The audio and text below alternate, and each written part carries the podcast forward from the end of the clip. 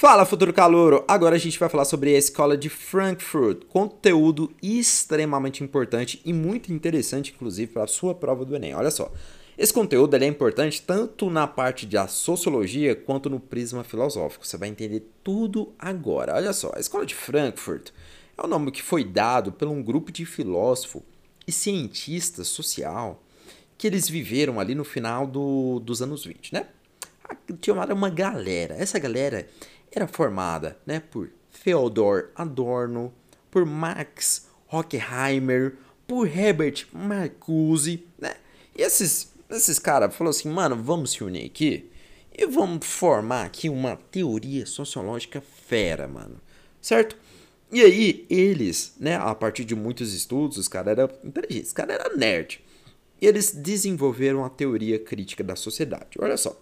Essa teoria crítica, né, ela é uma base para a composição de uma visão e de um comportamento crítico sobre os conflitos entre ciência e cultura.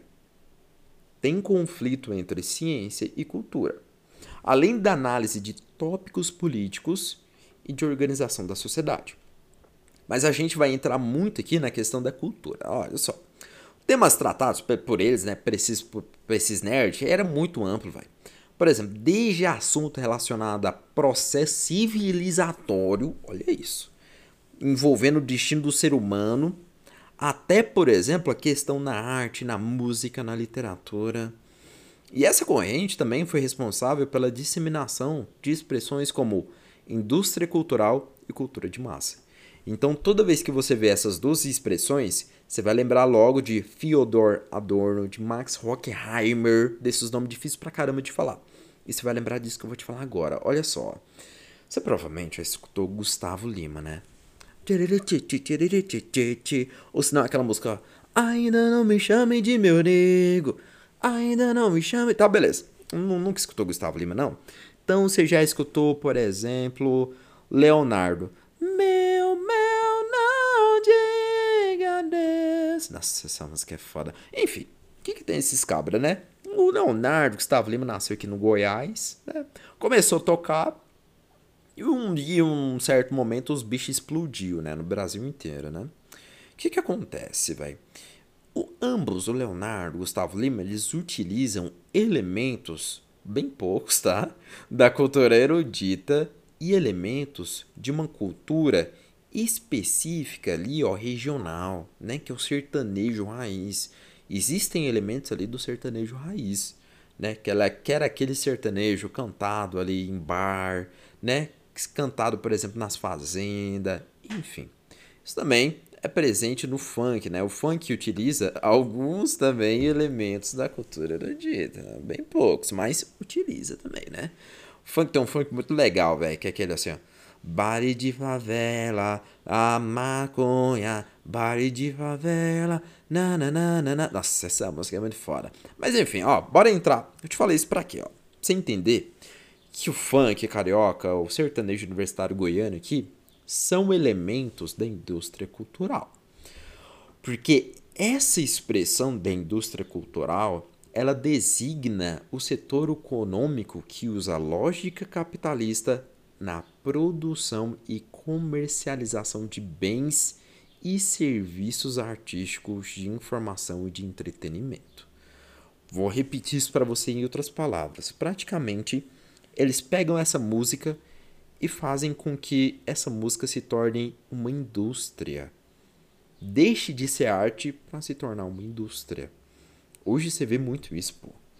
Cara, quantos e quantos funks você já não escutou com a mesma pegada?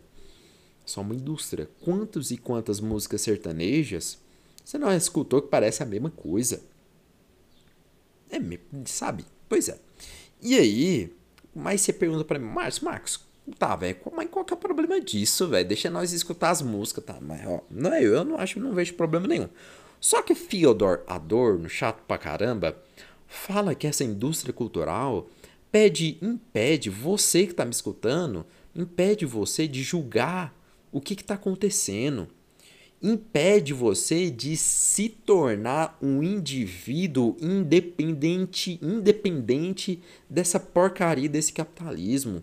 Impede você de se tornar um autônomo. Você se torna simplesmente um robozinho que fica escutando Gustavo Lima o dia todo.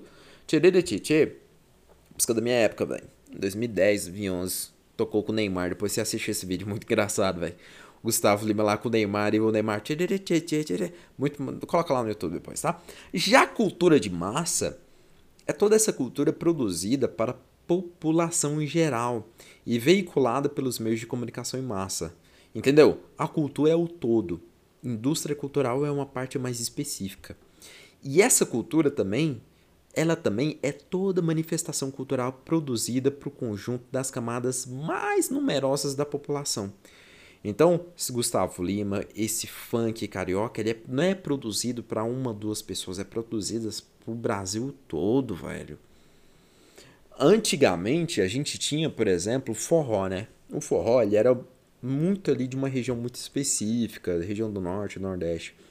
Aí veio algumas bandas muito importantes e hoje em dia, por exemplo, a gente tem o João Gomes, a gente tem o Zé Vaqueiro, que estão viralizando no país hoje e se transformando numa indústria cultural. O forró está se transformando numa indústria cultural. Sacou a ideia? O que, você vai pegar e fazer? Ó? Você vai lembrar dessas alusões que eu fiz para você. Não fiz para você né, de maneira do nada, mas eu fiz de maneira de propósito, para você lembrar da hora de sua prova. Putz, lembrou de Adorno? Lembra do Gustavo Lima do Tcherere Tchê, Gustavo Lima em você. Lembra do baile de carioca e piriri pororó para você entender e memorizar isso na sua prova. Beleza, futuro calouro? Tamo junto, até a próxima aula e tchau para você. Até o próximo episódio. Beijinho.